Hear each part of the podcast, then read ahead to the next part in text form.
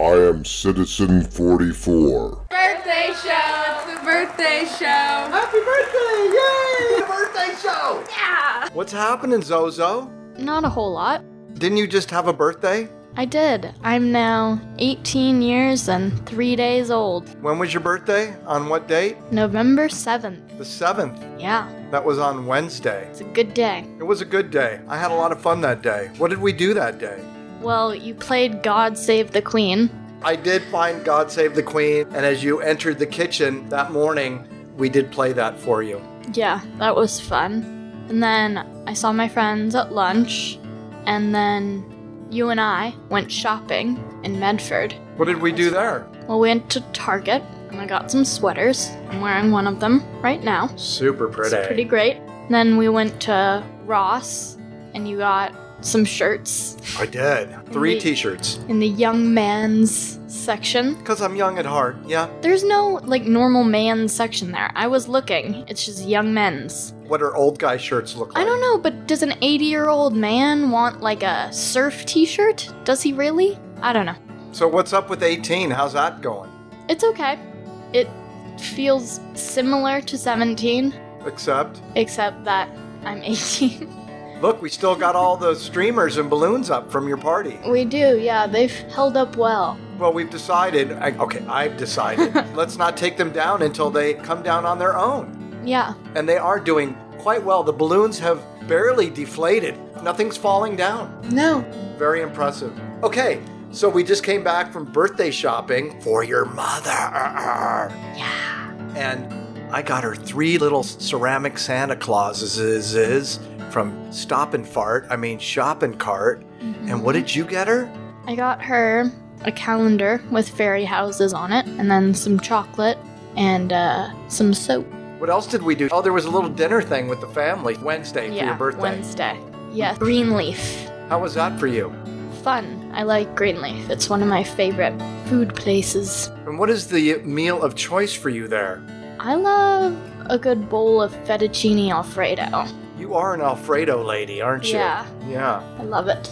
That's my jam. I had a tofu burger. It was very tasty. It was just a big slab of tofu on a bun, pretty much. but it was very True. good. I like it. It was good. Oh, you've eaten that, right? Mhm. Because you gave me the thumbs up Yeah. on my choice. I go there a lot. Yeah. You're a senior in high school now. We just Mm-hmm. finished preparing your senior pictures, which we took Yeah. at Crater Lake, which was super fun. Super cool. Tell them about how we came home and thought we had nothing.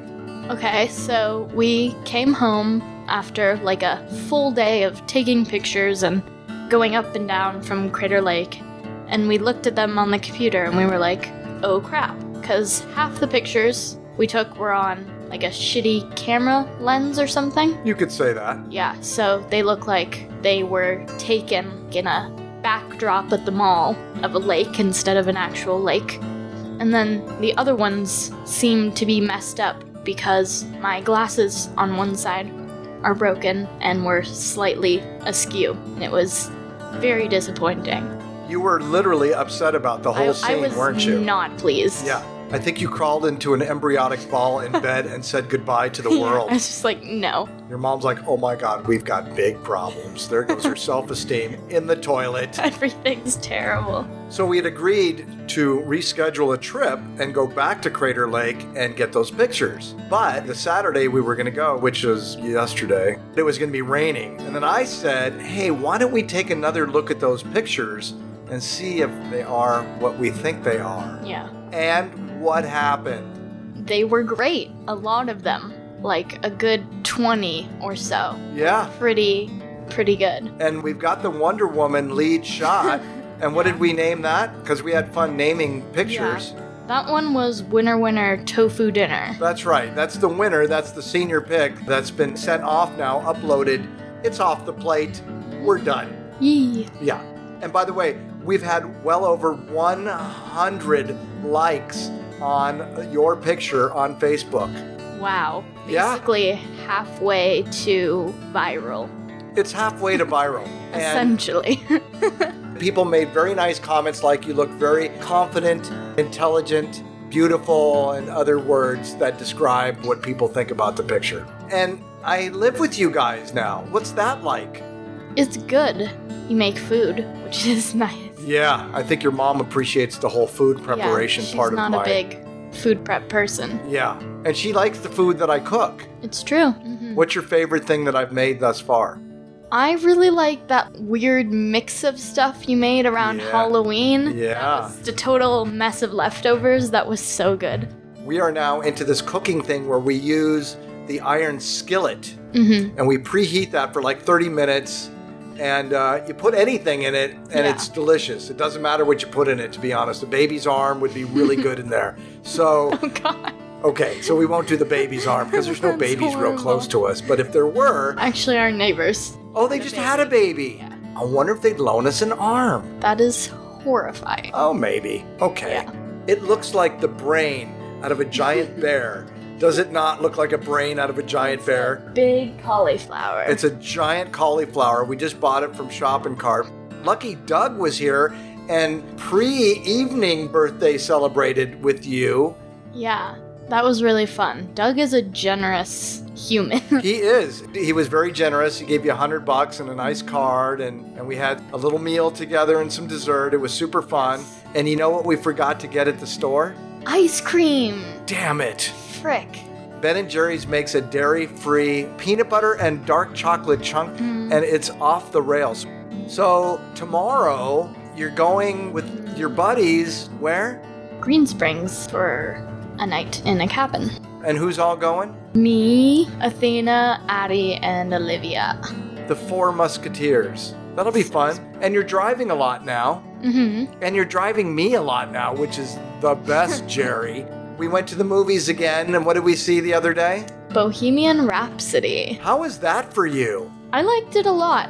We've seen a lot of biopics lately, and that was one of my favorites. I agree with you. I enjoyed it. I thought it was really fun. And again, I was brought to absolute tears beyond control. Yep. I think the last again.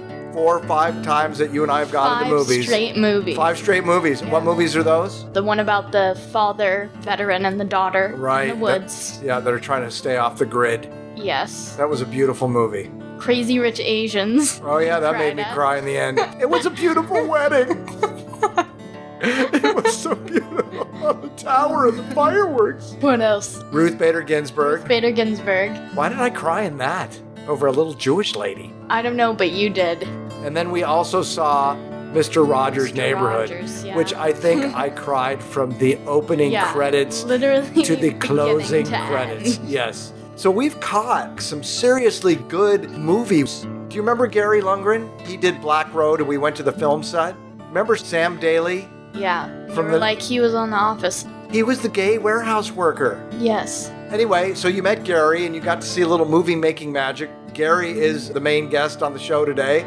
Gary, and who I've known for many years, shared office space with him, have done a lot of graphic design for him, and he's just a really great guy. And his daughter Flannery, super sweet, eight or nine years old now. And then his wife Annie, very nice, the adorable little family. He looks a little like he could be Batman. He sounds a little like Batman. So he's on the show, and then Melissa Scudder, you don't know her, very nice lady. She's on the show. And Rich Reese is on the show. He just, yeah, Richie, Rich, Rich, Rich, Rich.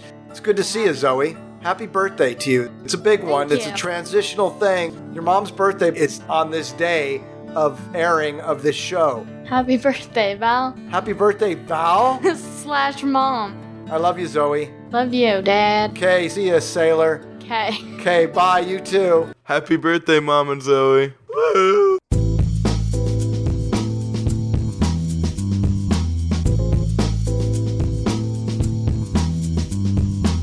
Hey everybody, Mark Aaronsberg here. Welcome to Citizen 44. This is show number 59. On today's show, we have Gary Lundgren, filmmaker, director, writer, producer, great guy. It's been a long time coming trying to get him in here, but now he's got something to talk about with his new movie, Phoenix, Oregon, which uh, wrapped up not too long ago and is now in the editing phase. We also have new friend Melissa Scudder, super nice lady, here to help humans feel better about themselves. We also have Rich Reese checking in. We got my daughter Zoe, as you heard. So let's get right to it.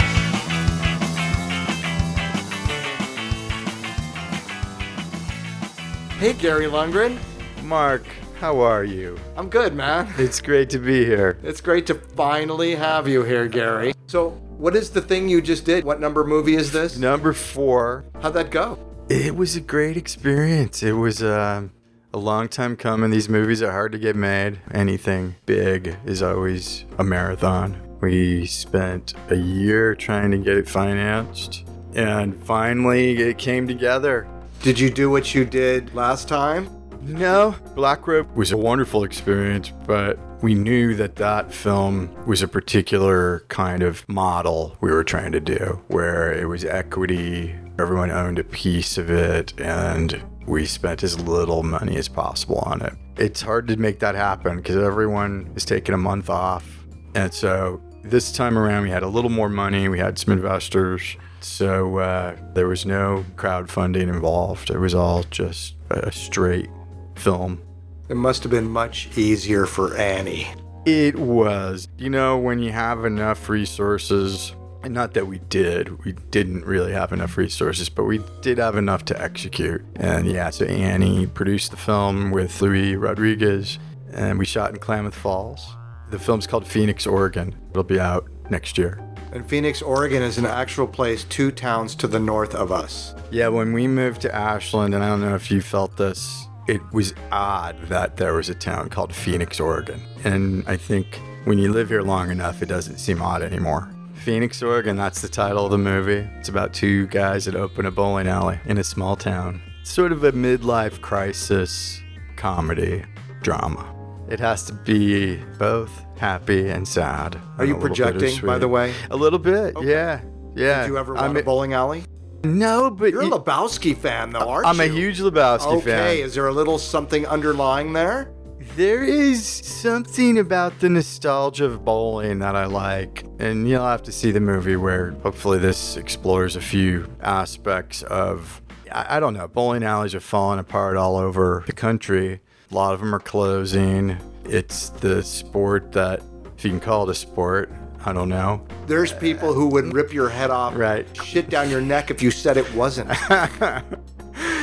Yeah, so we deal with that a little bit in the film the worth of bowling and why it's important. Was there an important issue? about? Okay. I think it becomes a metaphor for a lot of things that are gradually disappearing. Yeah. You know, there's a line in the film where one of the characters refers to it as a sport for the 99%. You don't have to be a good athlete necessarily. You don't have to be in great shape. You could be any age. Part of the thing that we explored is there is the sense of it's a big piece of real estate. It's also expensive upkeep, the lanes, the equipment. And to make it relevant to younger people, there's sort of a foodie retro element that's creeping in. You know, we got a couple of bowling alleys right here within 10 miles of us. Yeah, Lava Lanes and uh, Roxy Ann, we were hoping to shoot there. What happened? It would have been too expensive. Also, we were looking for sort of a retro bowling alley. They walk into the bowling alley early in the movie and we trashed it, you know, and it, it just looks like it had been closed for months, which is part of the story that they clean it up. So it couldn't have that modern flair. So we found um, Hanscam's Bowling Alley. Hanscam's? Yeah, in Klamath Falls. Barry Hanscam. He's a lovely person. He literally grew up in that bowling alley. He was there when he was five. His parents owned it. He's an older man, still running the bowling alley, and he just welcomed us with open arms, let us close it, and uh, we just basically took over the place for 10 days. It was great. I think making a film, you need sort of a, a series of good fortunes to hit you in all different forms, whether it's actors or money or locations or support. So we're grateful that number four got made. And you didn't have to go too far. We looked all over Oregon, so that was the one that jumped out at us. Most of it is about them quitting their jobs, finding an investor, getting the recipes for the food that's going in the bowling alley, cleaning it up, fixing the broken equipment. Sort of a ragtag team of small town people coming together to make this dream happen. It's a lot like making a movie, actually. It's the metaphor for it that these guys are putting all these things together to make their dream happen. So you're kind of mirroring yourself. I think so. You know, art should do that. I think, you know, you kind of explore the different sides to your personality in a movie. And I think all the characters kind of represent me in different ways. You know, Jesse Borrego plays Carlos. I mean, Jesse Borrego is a wonderful actor and just a bright light of a person. You know, like if he walks into a room, everyone just gravitates to him. And he's always positive. So he brought this sort of energy to Carlos of pulling this thing off, which you need. You know, you need that part of your personality. If you're trying to do something, you need to sort of tap into that optimist, that idealist, that person that's gonna make this thing happen. But then there's the other side the fear, the doubter, all those other things that creep into trying to accomplish something is represented by other characters and other elements in the story. So, yeah, I'm excited. You always say the most recent film you make is your favorite. And in this case, I think it is. I feel like I'm getting to tell a story that I want to tell, and I'm doing it the way I want to. Making small movies allows you that luxury where you work with who you want to work with. You put a team together that all sort of pulls in the same direction. It's a very collaborative process making a movie. There are producers, there's the money part of it, there's what the actors bring to it, wardrobe, production design, art direction. All these things have to kind of come together and line up in a way that makes the film what it is. With that said, the script and the direction and the story you're telling, that leads the way. My wife is producer, she makes everything happen. Cinematographer Patrick Neary, he shot all my movies. He makes them look good. He brings a visual aesthetic that I can't do myself. You know, it goes down the line. All the crew people I could name, from sound to music to production design, all these people I've worked with over and over again. That makes it easier to sort of get the band back together. And it's always a fun process. And uh, get to play the game. And then it ends, and then it's over. You're so immersed in the minutia of the project that once the finish line starts coming at you, you know, it, it's bittersweet for sure. You have to have that gratitude after you finish something. I'm excited to push it out into the world. You work so hard on these movies, years of work, and they're done and you move on, but they're always there. You can always look back at them. But it's ending like anything they're like your kids, and you right. hope everybody likes them. I hope you like Absol- my son. Absolutely. I did the best I could with him.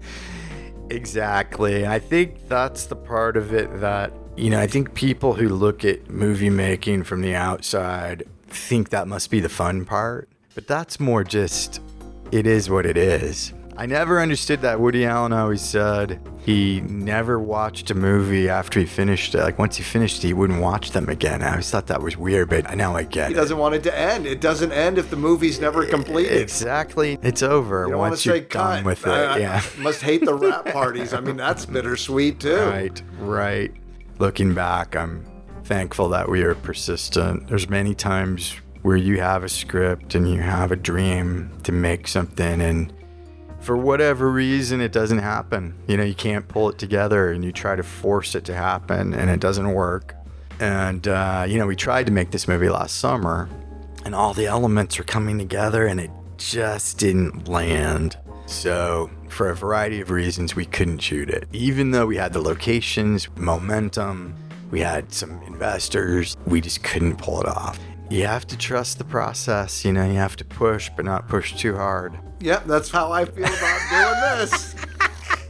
52 shows in a year? 53. That's quite right an now. accomplishment in itself, Mark. Maybe. I don't know. I think it is. I know how hard it is to just to job, make something. So. I'm not making any money, so I have a little extra time to make a show every week. Right. Even yeah. so, you're putting the time in. I am. Yeah. On this last film, we worked with some journeyman actors who've been acting in movies for 20, 30 years. And man, they can show up and in those moments hit these real human moments even with all the chaos going on. And sometimes, even on set, I may not completely know. But when you get in the edit room and you're zeroed in on that intimate space around their head and you see the look in their eyes and how they say their lines, and you realize, man, these guys are good. Yeah, that's why you got them. Yeah. What's been cool about editing this movie is in editing any movie, all the chaos is on the cutting room floor. It's when that slate hits until we say cut, that's all I'm looking at. Right. So, you know, even after doing this for so long, it's quite spectacular to get to do it. Where are you in the editing now? I, we have one cut of the movie is done. I'm very excited about it. There's still a lot of work to do, but I think the running time's a little long right now. We still have to do all the music, all the sound design, all the visual effects, and uh, it's still going to be a couple months of work, but we're at a really good place to start working from where the full cut is working really well. So now it's just how do we make it as great as possible, you know? Can't wait to see what you did. I can't wait for you to see it too. It- It'll be fun to share this one. We had some great actors on, like Kevin Corrigan was on this film. I get starstruck sometimes around certain actors. Kevin, I was totally starstruck because I, I love this guy. I mean, he was in Buffalo 66. He was in Goodfellas. He played Ray Liotta's little brother in Goodfellas. So I've been watching this guy my whole life. He's in Pineapple Express. He was in a Hal Hartley movie called Henry Fool. Just a guy that I think is a terrific actor. He's got the Brooklyn thing going, but he's very human and has a sweetness and a tenderness to him. And he's just funny. Like the dude is just a funny guy. Like he, you can just film him standing there and it's funny. But we gave him a pretty funny part, and he plays this sort of ridiculous guy who comes in to fix the equipment at the bowling alley. So it's funny, and and uh, I always pictured someone sort of East Coast and kind of cocky, kind of obnoxious, who could still be funny. And so he was just sort of a dream to walk into that part. I was like, oh man. James LeGros plays Bobby. He's been in dozens and dozens of movies. Terrific actor, wonderful person. Lisa Edelstein, who's got two shows on Netflix now again, just talented people who came out to Klamath Falls to do a tiny low budget movie for no money. So I'm forever grateful. Well, it says a lot about your script. For sure, the script had to speak to them. It had to be parts that they were willing to play. Oh, Diedrich Bader, another funny actor, great actor, came out to play a part for three days. Reynaldo Gallegos, another guy, he's acting in these big time movies with Sylvester Stallone and big action movies. He came out to play a little part. When you got good assets to work with, it just works. I think so. You know, you have to kind of put the car on the road and go. And I think it's like anything in life. If you want to do something, you have to take the risks of trying to do it and risk failing and risk being a fool and risk it not working out. But usually, if your heart's in the right place and you put good people around you, usually you get there. And I think that's the story of this movie, actually. These two guys that are stuck, really stuck in their routines, their patterns, their lives they don't like. And they step out of it to try to make something happen, even something as ridiculous as opening a bowling alley Or making a movie. or making a movie. Or being married for as long as you have been. And being together and being one of the last people that I know of in this town that are still married. You know, Annie and I are lucky. I know sometimes people talk about that to us, but we got married young and it's worked and we're both very happy. You have a beautiful daughter, a beautiful wife. You guys work together. So clearly, there is an interesting bond that you guys have created that's uh, very mutually respectful and loving. Thank you. Well, we've had our our own challenges making it work. I think um, we both have different skill sets and we're both very good at different things. And we both love each other. So it's made it a great partnership. I think if we were wearing a lot of the same hats, I'm not sure it could work. I think you have to overlap enough. It's about having balance. I mean, how do we find balance? It's a challenge every day for everyone, I think. Yeah. Like I'll wake up in the morning and think, well, how do I live these two or three hours? What do I want to do? What should I do? What can I do? What do I have time to do? Not that I overthink it that much every day, but you only get so many hours each day, and your life is what you do with them. And so I wrestle with that a lot. How do you balance your life so you have good relationships, satisfying work, and you feel good when you wake up and go to sleep at night, you know? And if you can do that more days each week, that's my goal, you know, because not every day is great. You have your bad days. It's easy to look at your life and think you have to be one way as you live it, but that's just not the way it is. I think it's challenging if you have certain goals, and you know this. Sometimes you have to do them even though you don't feel like it. It's hard to get your own home and your own office and your own little circle that you exist in to make that that empathetic, happy, empowering place. That's hard enough to make that happen. And I think that's what I spend most of my mind and time trying to do. But when I start thinking about bigger than that, like a city, a state, country, that's when it's, it's hard to imagine a society that isn't totally dysfunctional. Yeah. It's pretty sad and sick. It is. Taking a big picture point of view on how we spend our time in our life is always hard for me because I'm so caught up in my little tiny, tiny world. I am pursuing my dream. I have been for a long time, and I am accomplishing some things. Your daughter is a product of seeing what you do, and your wife too. Mm-hmm. And she is becoming this expansive teacher Mm. and bringing that into the world at a young age, which is proof of your consciousness. Well, I appreciate that, Mark. It makes me want to get up and keep doing what I'm doing then. I know your daughter is a driving force in you. She's the best. She's teaching an acting camp for five to eight year olds next week. That's unbelievable, man. It's all going to work out. Of course, we're all gonna die. Who gives a shit anyway? so, are you from Southern California? Bay Area. Bay Area. Where Yeah. in the Bay Area? Near San Francisco. Grew up there, uh, San Mateo, Foster City area. Yeah. Okay. What year did you arrive? In Ashland? No, in the world. 1969. It was a good year. I like the 60s. I think about the 60s a lot. What was that And like the growing up in the Bay Area? You know, coming to Ashland and the lack of diversity was a strange thing for me. Number one, casting. It's like we were trying to cast people, and mostly white people would come to audition, and it was hard to have diverse casts here. But the Bay Area, man, I had friends from all over the world. Even as a kindergartner, I grew up in a very wonderful place, actually. I'm nostalgic for it. There wasn't traffic back then. There was lots of different people from different walks of life that I got to know growing up. And then going from San Francisco to LA wasn't much different. And what year did you go to LA? Uh, I was in Santa Barbara in 91, and then it was in LA in 94. What'd your dad do? He was a high school teacher. At your high school? No, no, he taught at a different high school in our district. Okay. He was a great chemistry teacher, and I would often get cheers playing high school sports just because somehow they would connect that I was his son. How'd you do in school?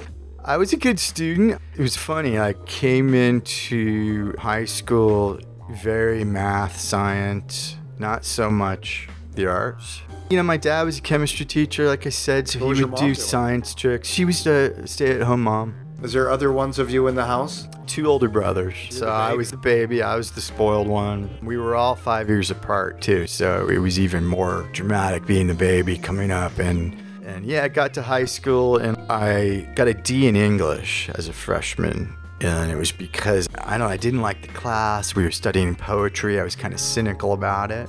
I was into geometry and math, and it's You funny. nerd. You know, I was mix of a lot of things. Oh, you were a jock too, though. I was a jock. I also was taking theater at the time and I liked movies, but gradually my ability in math and science started tanking.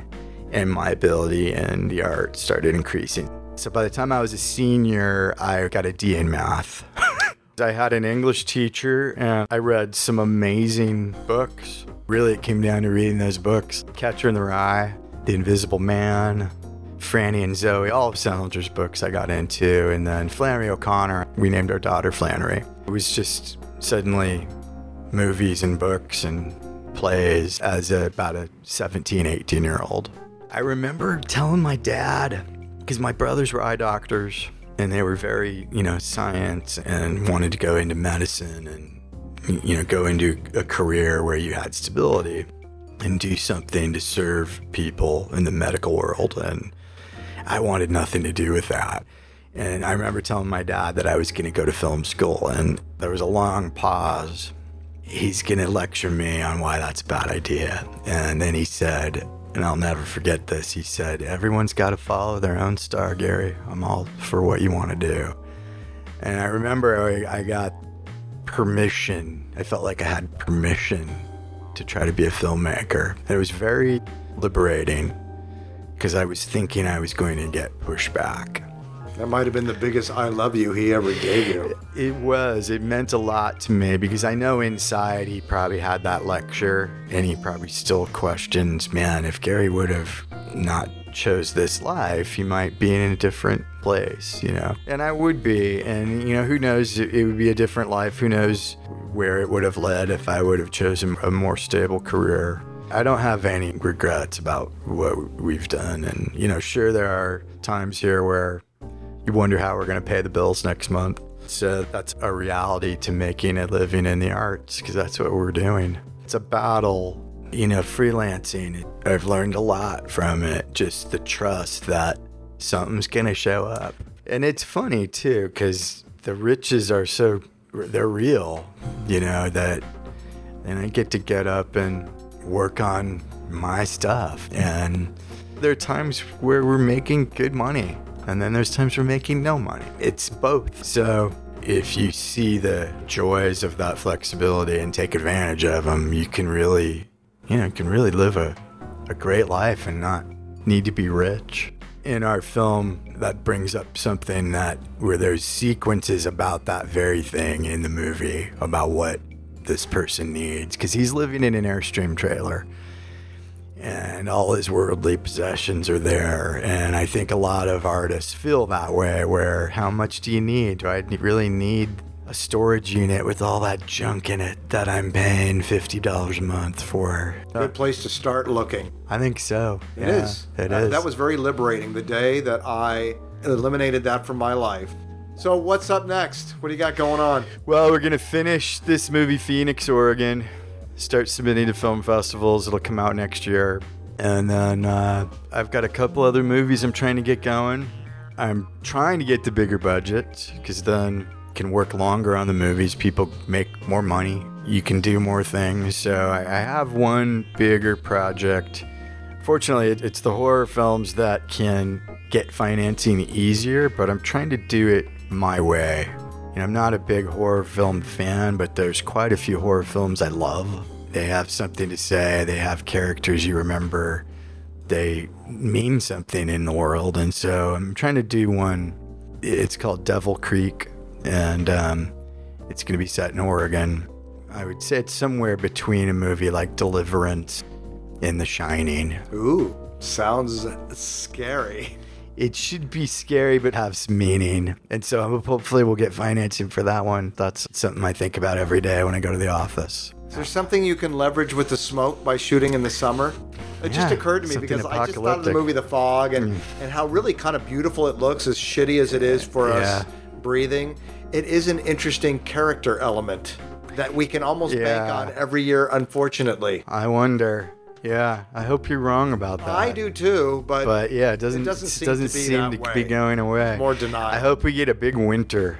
That's all I'm hoping for right now. That got, would be really nice. Big, like lots of snow. Lots of snow. Big time cold. Big snowpack. Yeah. yeah. Do you ski?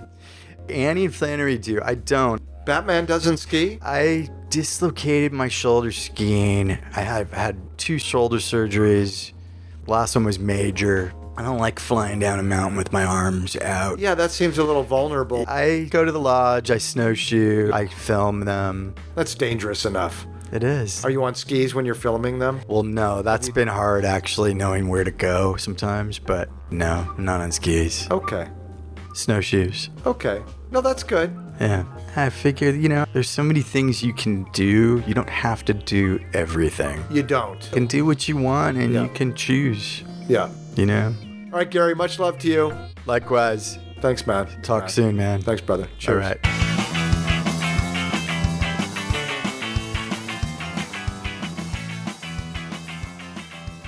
Melissa Scudder. Yeah, like What's- the boat. Yeah. Yeah. So where's your family from? England, Germany. Where are your parents from? You mean in the U.S.? Yeah. My mom is a New Yorker, and my dad was from this little town in Nebraska. So I was raised in Omaha, Nebraska. How'd they find each other? Through the Communist Party. yeah, it was really strange. At a meeting? Uh-uh. My father's twin sister was a part of the socialist movement. and My mom had gone to the University of Iowa and met my father's twin sister there through the socialist movement. Communism can work. It can. It brings people together. Right. Well, it's the idealism. How about the one story that everybody could just buy into? Like the fact that we're all here Right. and I can see you Yeah. and we need each other. It's love, compassion, finding the commonality and bridging the gap. Yeah. We're trying to be individuals, which we already are. You don't have to do anything special to be special. No, I mean, we're here.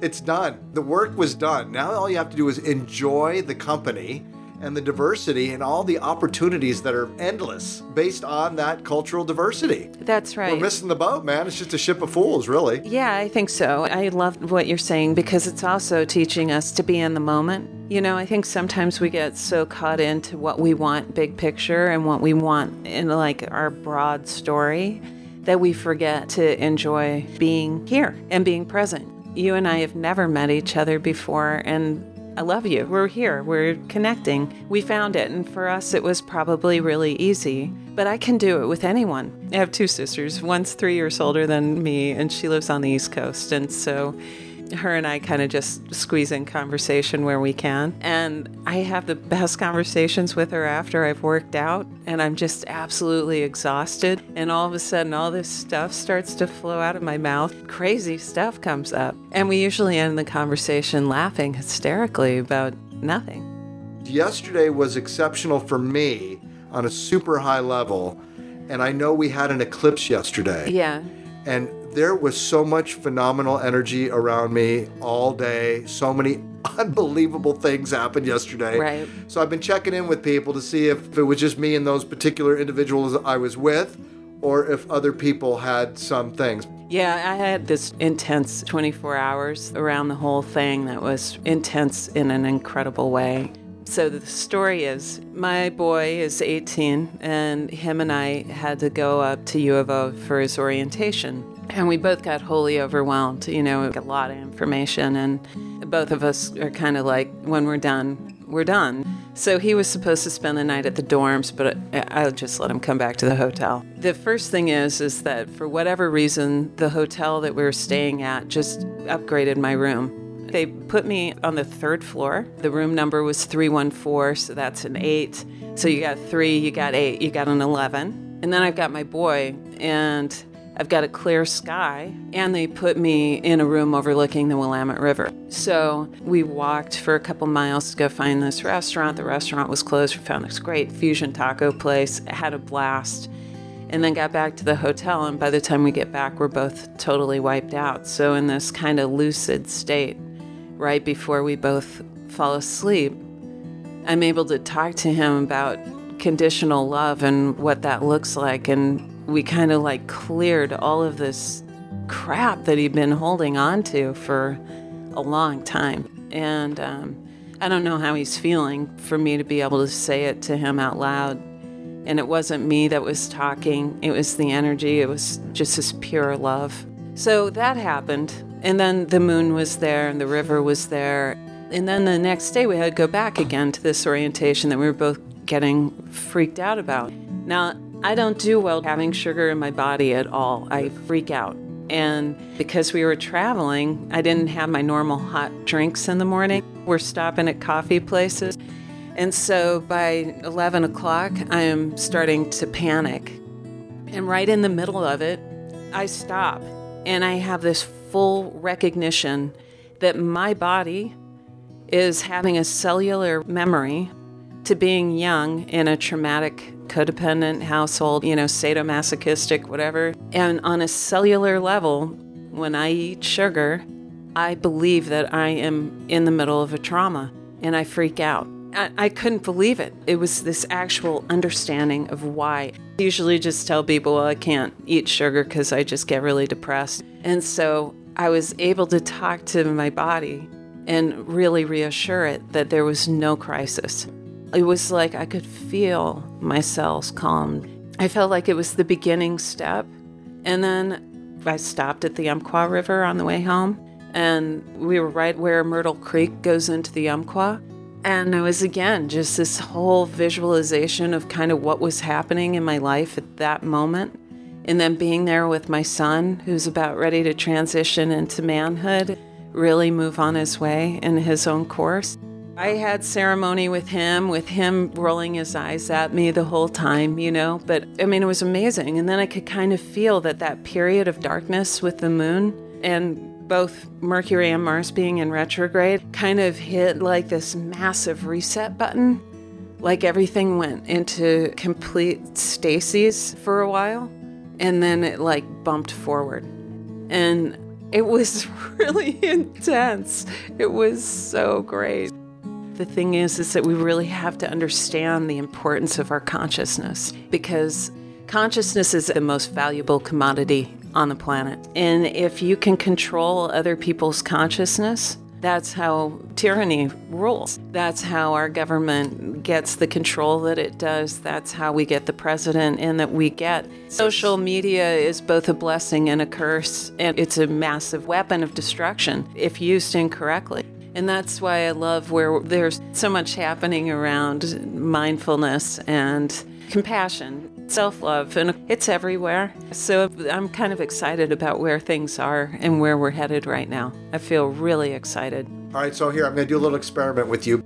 This came directly from the Eckhart Tolle book, okay. The Power of Now.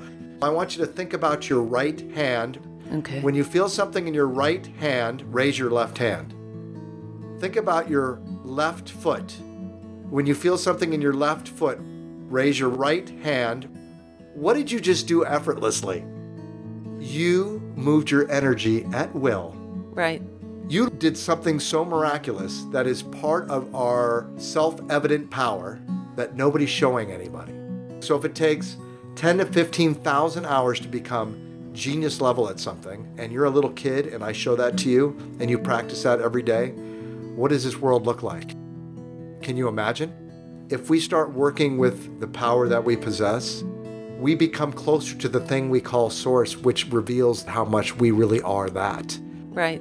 I believe that I've got a lot of energetic stuff around me, and I believe that everybody else does. I feel so sacrilegious somehow saying this, but I don't believe in, a specific angel. I believe that all these energies are angelic, and I believe that they're here for me and they're here for you and we can join them all together. And you and I are having our own little party right here, but I think that there's billions of energies in the room with us having a party with us. This was a good idea. Yeah.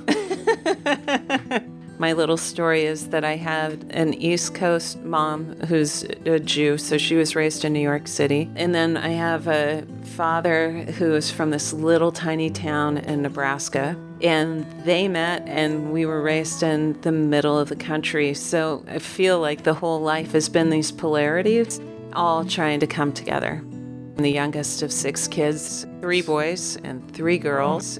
And there was a lot of sexism and all sorts of garbage in our house. My brothers are all really super successful, and my two sisters, one of them is really successful, and then the youngest two children, my sister and I, are the ones that are all about energy. We're both really spiritual, so it's really important to us that when we finally do part ways and go and find the next leg of the journey, that we're not demonizing each other I think it's been a good story so far. And on that note, Yeah. Thanks for getting to know me a little bit. thanks for having me. My really pleasure. fun. Yeah, it was super fun. Much love to you, Melissa. And much love to you as well, you. Mark. Take care. Thanks. You too. Bye. Bye. Hey, Rich. Hey, Mark. What's happening, baby? Got the phone working. Yeah, we're all up and running now. It could get cut short and ugly because Val just gave the dog a bath and he's running around the house. Great. Well, that's okay because I don't have much time today because I'm getting ready to go to Ireland. You're going to Ireland? What are you doing there? Shows with these Met brothers. Uh, 11 shows in Ireland, three shows in France. That's fantastic. And you leave when? Tomorrow? Tomorrow morning, yeah. So I got a lot of stuff to do right now, packing, getting last minute stuff done. Yeah. You have a vegan shaman show going on? I've posted three episodes and we're going to shoot episode four pretty soon, probably over in Europe. Cool. And how's that all going? It's a lot of fun. So, who was on your last show? My friend Bert, he's a guitar player in LA. He's a wonderful musician. Bert Bondi? Bert Velke. Bert Belke? Yeah, I watched the show. He's super talented. I actually really enjoyed the song. he's an amazing guitar player. Yeah, he's got a pretty good voice too. Did he write that song? He did. It's a beautiful song. So that's show number three? Show number three, Okay. And what did you make? breakfast scramble with tofu. Yeah, I got to tell you, man, your cooking instruction and showing me stuff and the whole vegan lifestyle has pretty much changed my life and the lives of my other family members here in the house. Well, that's what I like to hear. The favorite cooking tool here is the cast iron skillet. You cut up some potatoes and some tofu and some onions and some stuff, and you throw it in the thing for a half hour, and you've got kind of the best meal you could possibly get. Yeah, nutritious and healthy, and Yeah, but it tastes good. I mean, healthy and nutritious is, is nice and good for everybody, but if it doesn't taste good, it's not a lasting solution. But if it tastes No. good, then you can convince people that this might be the way to go. So much so that I got on your Patreon site the other day and I took a picture of the recipe for your vegan pesto. And my daughter Zoe and I, who turned 18 yesterday, by the way, went to a shopping cart and got all the ingredients and it's freaking fabulous man. It's just a delicious thing. Just a little while ago i made myself one of those beyond burgers for lunch. I Yep. put the pesto on it with some Vegenaise Mm. and some greens and uh, some sriracha and it was ridiculous. It's unbelievable how well one can eat while not mutilating the rest of the animal kingdom that's right, and it's very nutrient dense as well. uh, no doubt. The whole pea protein thing. I've even got my dog eating what I introduced to my family to, which I never liked before, that I like now only because of you, which is sweet potatoes. I made them the other night for Zoe and myself with the uh, vegan pesto. We're sold, dude. Even the dog is eating sweet potatoes Dogs love sweet potatoes. Unbelievable. My dog is now eating avocado after watching your dog Jake eat avocado. I was inspired to start feeding my dog some healthy, nutritious, whole natural foods instead of all the Brilliant. garbage. And it's pretty fantastic to have this kind of a, a healthy option, not only for your family members, but for your pets too. Absolutely, I totally 100% agree. And you'll see the difference after a while. My dog, you know, his favorite food is avocados and sweet potatoes, and his, his coat's very shiny. Well, he's a happy boy. He's always very happy a little very boy. happy guy. You are what you eat. Yeah, you are what you eat. So anyway, uh, I just wanted to check in with you. You got the show, The Vegan Shaman, going on. You're off to Europe for five weeks, and then you're going to come back with uh, all new stuff and things going on. You're going to do show number four in Europe. Do you know where that's going to take place or anything? We'll probably shoot it in Ireland somewhere on a day off. Well, I love the show. I think you're doing a great job. And uh, because of your show, I too am one who is doing cooking in ways that I never thought I would be doing it. And at least making my daughter, who's totally down with the healthy eating, she's into it, man. So I, I totally Good. appreciate that. Well, I'd love to hear that. That makes me uh, want to keep cooking. Well, you are the vegan shaman. So clearly, whatever it is you're doing, is at the very least having an effect on me. And if you're just making the show for me, so be it. Is Mitch still staying with you? Is he still there? He's going to be uh, watching the little monsters while I'm gone. So, He's- yeah, he's here. He's going to be hanging with the Jakes, the two Jakes. He is. And they're going to have him eating out of the palm of their paws. Well, I'll check in with uh, Mitch while you're gone and maybe go over there and have some meals maybe the four of us can sit down, me and Mitch and Jake and Jake, and uh, and make some vegan stuff over there. I think you should definitely do that. Well, I hope you have a fantastic trip in Europe, and I'm sure we'll uh, chat a bit here and there while you're over there. All right, buddy. Sounds good. Thanks a lot. All right, Rich. Take care, buddy. Peace.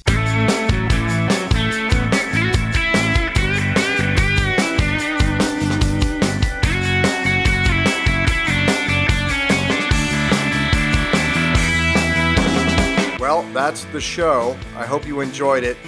I want to thank Gary Lundgren for coming on. It's great chatting with him. I want to thank Melissa Scudder for coming on. Super nice lady. Enjoyed our conversation. I want to thank Zoe for spending a little time with me. I want to thank Rich for coming on and uh, checking in before his five week trip to Europe with the Zmed brothers and the Everly Brothers experience. I want to say happy belated birthday to Gary, whose birthday was October 30th. I want to say happy birthday to Zoe, whose 18th birthday was Wednesday, November 7th.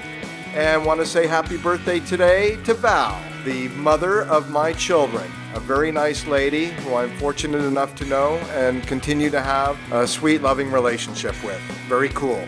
I want to thank you for listening to the show. It's always a pleasure. I appreciate your listenership. Citizen 44 with Mark Arinsberg is a listener supported presentation. Thank you so much for your support, whatever that may be and whatever form that may come in. Next week, show number 60. Check us out at arinsberg.com. That's A R I N S B E R G.com. On Castbox, on Stitcher, and on iTunes. Thanks again. Take care. Bye bye. To find out more about Gary Lundgren and all the projects he's been working on, past and present, check him out on his website at jomafilms.com. That's J O M A F I L M S.com. Thank you, Sam, Zoe, and Val.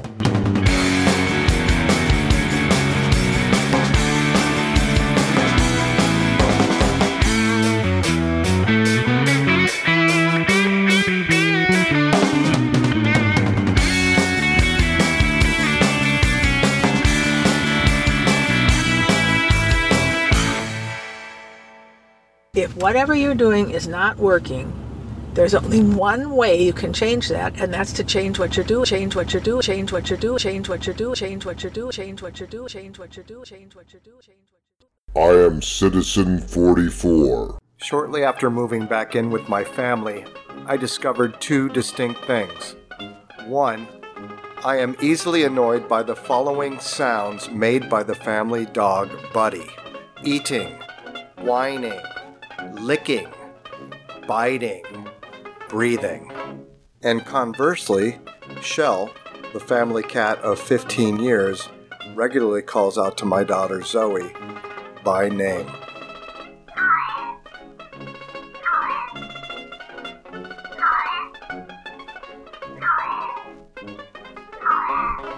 Flintstone, Mr. Flintstone.